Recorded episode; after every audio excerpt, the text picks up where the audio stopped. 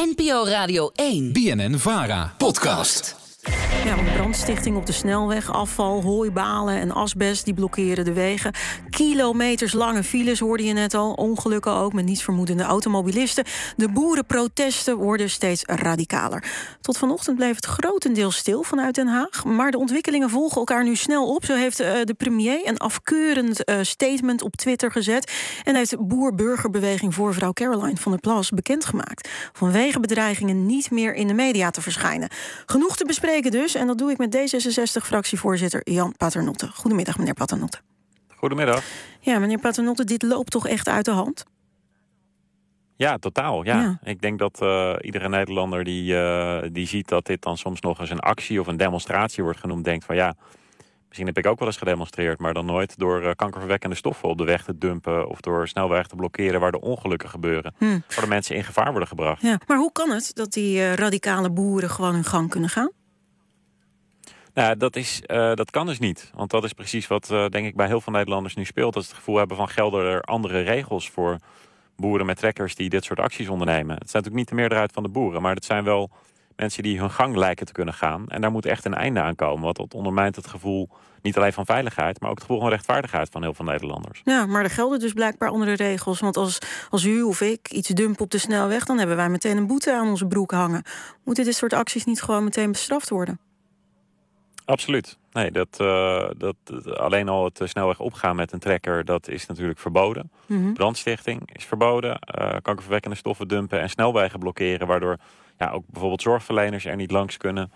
Uh, dat mag niet. Dus inderdaad, het kabinet moet zorgen dat er tegen wordt opgetreden. En dat is ook wat ik vraag. Want de statements van minister van Justitie en de premier die zijn goed. Duidelijke veroordeling en ook een waarschuwing aan de boeren. Maar het moet niet bij mooie woorden blijven. Hm. Statements zegt u. Uh, ja, dat zijn mooie woorden, maar u zegt dat daar moet het niet bij blijven. Wat moet er dan gebeuren? Nou, wat uh, je nu ziet is dat het, uh, het zo erg was dat gisteravond Rijkswaterstaat bekend maakte dat ze mest verwijderen van snelwegen om ze weer veilig te maken. Mm -hmm. Dat zelfs dat niet kon, omdat er ook intimidatie en bedreiging was richting aannemers. Nou, ik hoorde de premier zeggen dat hij vooral mensen oproept als je bedreigd, geïntimideerd wordt, doe aangifte. En dat snap ik. Natuurlijk wil je dat mensen dat doen. Maar er zijn ook echt veel mensen die nu ja, bijvoorbeeld opruimwerkzaamheden willen doen... of die trekkers van de snelweg moeten zien te slepen... Mhm. die dat niet meer durven uh, omdat ze bedreigd worden... of die uh, uh, daar geen aangifte van durven te doen. Omdat ze dan weten van ja, dan kom ik in een proces verbaal... dan ben ik op die manier bekend. Dus maak nou duidelijk dat ook als er geen aangifte wordt gedaan... dat er wel vervolgd gaat worden. Dat er dus ambtshalve vervolging plaatsvindt. Hm. Want die bedreiging is nu ook een instrument om ervoor te zorgen dat de politie niets kan doen. Ja, maar dan zou ik zeggen van het kabinet reageert niet erg doortastend. Als ik u zo hoor. Ja, de, uh, de reacties die ik nu uh, zie op Twitter van de minister en de premier... die zijn helder, die zijn ook goed. er wordt vervolging ingezet, gebruik je gezond verstand. Mm -hmm. Alleen wat ik zie is dat er vanochtend en vannacht... nog meer brandstichtingen waren, meer blokkades. Dus blijkbaar levert die oproep te weinig op... en daar moet er ook worden opgetreden. Dat betekent bijvoorbeeld ook bij, vrachtwagen, bij trekkers die de weg opkomen. Sinds 1 juli geldt daar een kentekenplicht. Als je de snelweg op gaat, dan geldt daarvoor gewoon een boete van 340 euro, want dat mag niet. Nou, zorg dat trekkers die wel de snelweg op gaan, dat die boete gewoon wordt opgestuurd. En dat als een trekker met een afgeplakt kenteken de snelweg op gaat, dat die in beslag wordt genomen. Hm. Ondertussen trouwens hebben de protesten er ook toe geleid dat het gezicht van de boerenbeweging, ik zei het eerder al in de Tweede Kamer, mevrouw Van der Plas, niet langer in de media verschijnt vanwege ernstige bedreigingen. Het, het is dus aan alle kanten. Hè? Aan alle kanten worden grenzen overgegaan. Ja, dat is verschrikkelijk. Nee, er zijn heel veel politici die we hebben gezien die bedreigd worden. De laatste tijd gezien wat er uh, aan vernielingen plaatsvindt voor de deur bij uh, minister Van der Wal. Uh, nou, Hugo de Jonge, Sigrid Kaag, die hebben politiehuisjes voor de deur vanwege bedreigingen. Mm -hmm. Ja, en dat Caroline van der Plas nu zelf zegt dat ze vanwege die bedreigingen niet meer in de media wil verschijnen. Dat is ook verschrikkelijk natuurlijk, want dat, dat gaat om het vrije woord. Ja, maar als het land dan zo in de fik staat, vindt u dan dat het kabinet echt zichtbaar genoeg is? nee, dus ik, vind, uh, ik verwacht ook dat zij uh, het gezag zijn. En dat nu ook laten zien. En dat het gevoel dat dat misschien een beetje te afwezig is... dat dat wordt weggenomen doordat er wel wordt opgetreden. Ik gun natuurlijk echt iedereen zijn vakantie. En ik denk dat mensen ook heel hard gewerkt hebben... en dat je niet zomaar moet zeggen, kom terug. Maar zorg er dan wel voor dat heel Nederland niet het idee krijgt... alsof er andere regels gelden voor mensen met een trekker. Ja, maar u zegt uh, ze hebben hard gewerkt, dus je kunt niet zomaar zeggen kom terug. Toch zegt Henk Bleker, voorzitter van de Nederlandse Melkveehoudersvakbond... vanochtend in de Telegraaf over het kabinet... stop gewoon met wegduiken, kom terug van vakantie. Ja, nee, ik is denk toch een oplossing, dat, uh, toch? Als in het hele land snelwegen geblokkeerd zijn... dan is mijn oproep ook aan de minister van Justitie, treed op.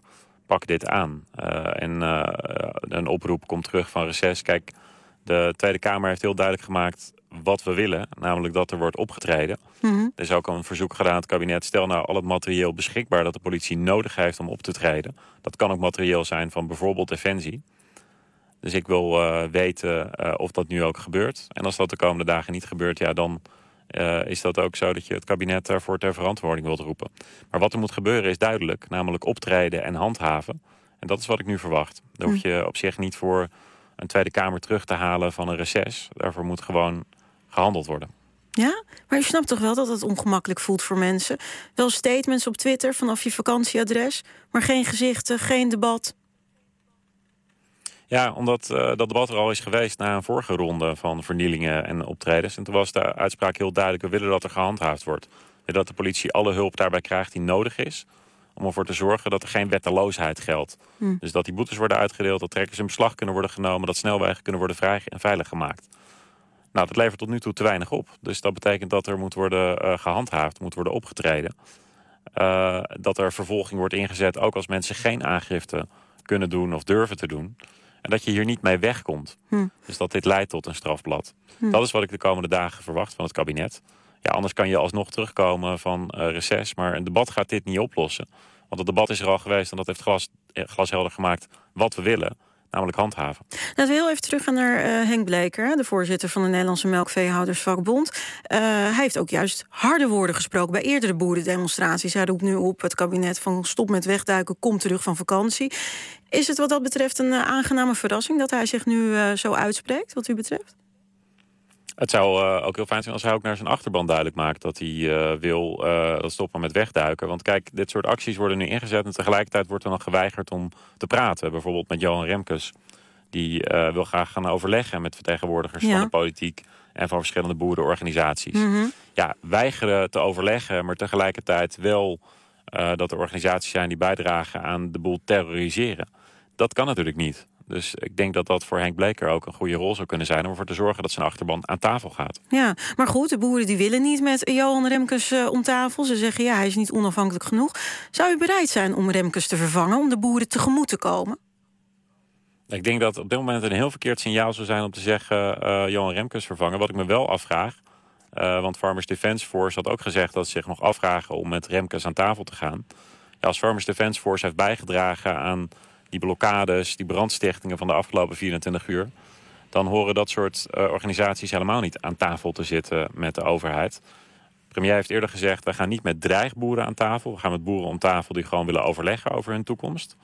Dat lijkt me een belangrijke lijn om vast te houden. Dat je niet met dit soort acties een plek aan tafel krijgt bij de regering. Oké, okay, dus Remkes niet vervangen, zegt u? Ja, dat lijkt me, uh, Nee. dat lijkt me niet logisch. Ja. Kijk, uh, En- Johan Remkes heeft hier eerder mee te maken gehad. En die heeft op heel veel plekken altijd overlegd. Het moet er niet om gaan met wie je overlegt, Ja. maar waarover je praat. Maar zo blijven we in het een moet zeker niet zo zijn dat je... Ja. moet zeker niet zo zijn dat je met, eh, met eh, hele heftige acties en weigeringen te praten... dat je daarmee je zin krijgt in. Nederland. Maar zo blijf je dus wel in een impasse zitten. Hoe moet het dan verder? Als Remkes blijft zitten. De boeren willen niet om tafel. Nou ja, ik zou iedereen willen oproepen, dit is Nederland. We zitten hier met elkaar wel aan tafel om eruit te komen. Eh, En wat ik eh, van het kabinet vraag, is om eh, duidelijk te maken... hoe we ervoor kunnen zorgen eh, dat boeren weten eh, wat voor hulp er is voor hun toekomst. Er ligt 25 miljard euro klaar om boeren te helpen met de omslag naar meer duurzame landbouw... of mensen die misschien willen stoppen om ervoor te zorgen dat ze daarbij geholpen kunnen worden. Dat is heel veel geld, voor relatief natuurlijk een heel klein deel van, eh, van Nederland... Eh, daarmee kunnen we echt heel veel boeren perspectief geven, een, toekomst, een goede toekomst geven, een duurzame landbouw. Eh, het moet duidelijk worden gemaakt hoe dat geld kan worden ingezet en wat dat voor hen kan betekenen. Want dat is bij de boeren die niks hebben met dit soort eh, bizarre acties die we nu op de wegen zien. De boeren die ik daar spreek, die willen heel graag daar duidelijkheid over hebben. En dat moet het kabinet gaan geven. Even tot slot, u heeft het over perspectieven. Maar de boeren die eisen in eerste instantie boven alles... dat die stikstofbrief van tafel gaat in ruil dus voor het stoppen van de acties. Is dat uh, voor u, voor uw partij, een optie? Ja, het is, het is uh, geen optie om uh, de stikstofdoelen niet te halen.